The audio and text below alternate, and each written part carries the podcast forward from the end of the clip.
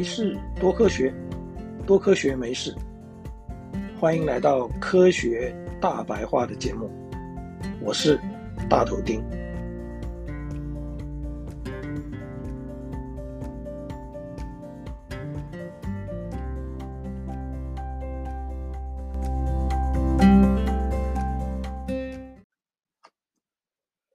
有关于吸血鬼的传说，中外都有。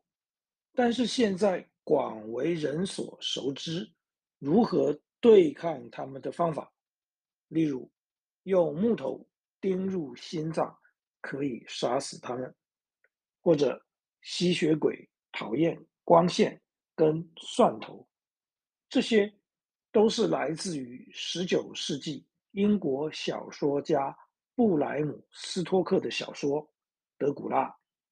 在小说里，他创造了一位最著名的吸血鬼，那就是住在东欧国家罗马尼亚古堡里的德古拉伯爵。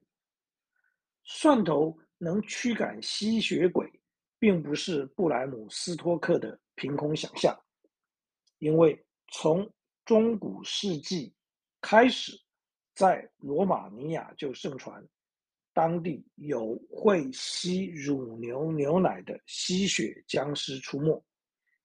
当地的农民相信，蒜头的特殊气味可以去除邪魔，所以会把蒜头的汁液涂在牛头部的角上，借此来保护牛只。虽然众说云云，那么吸血鬼真的存在吗？至少到目前为止，没有人真正看过。不过，抛开这些且不说，其他许多关于蒜头的种种，仍然值得我们好好聊一聊。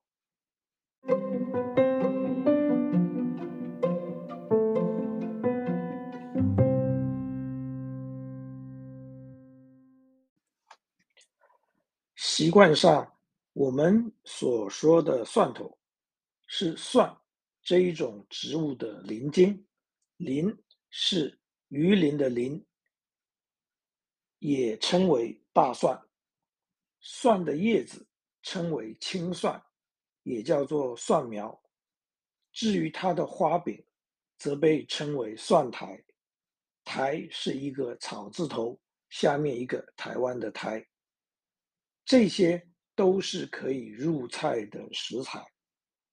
蒜头在料理的过程中被切割、拍碎、研磨，里头的特殊硫化物接触到空气中的氧气后，会开始进行一连串复杂的氧化反应，最后生成的化合物会具有。我们所熟知的刺激辛辣的味道，这就是大蒜素了。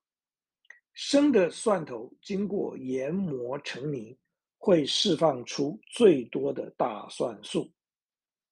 但大蒜素并不耐热，因此加热过后的蒜头便失去了大半的大蒜素，所以吃起来也就没有。生的蒜头的辛辣感，一直有蒜头，或者是说大蒜素可以降低胆固醇、防心脏病、降低高血压、抗癌的各种说法。中国的《本草纲目》上也记载，蒜头可以治疗小儿惊风等疾病，而目前市面上也能够买得到含。大蒜素的产品，广泛流传的说法很神奇美好，但事实可能并不完全是这样。因为以上大蒜素的功效并没有获得科学界一致的共同支持，很多的人体或动物实验结果也存在不少矛盾的结论。有待进一步理清。某些动物实验是在施用非常高剂量的大蒜素之下，才可以得到某些效果。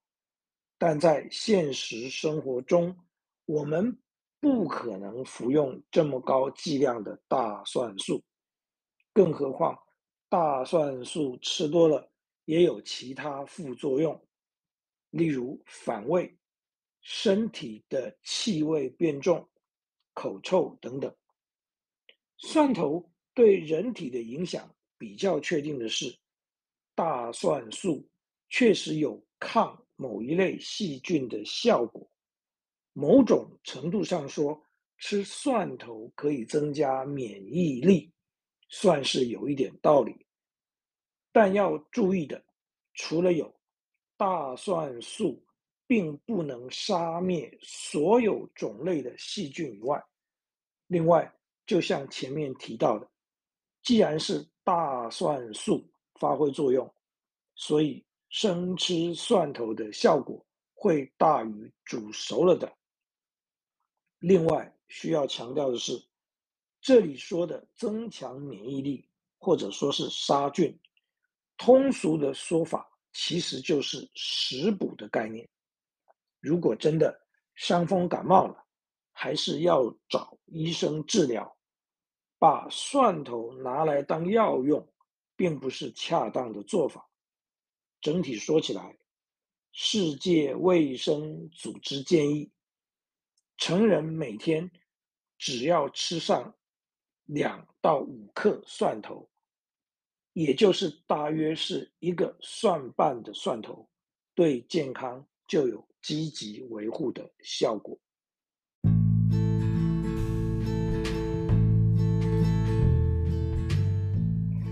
且不说蒜头的食疗效果，也不论是不是可以驱除邪魔，光是作为调味料，可以让食物增加不少风味这一点，就值得我们好好认识这一种家家户户厨房必备的神奇植物。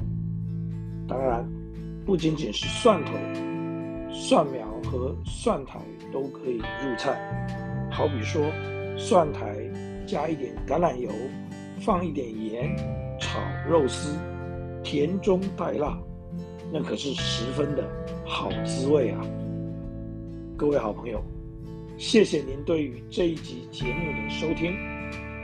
如果您对这个主题有任何心得或想法，大头丁竭诚的欢迎您跟我分享。也希望您能对这个节目给予鼓励，或是提出批评跟指教。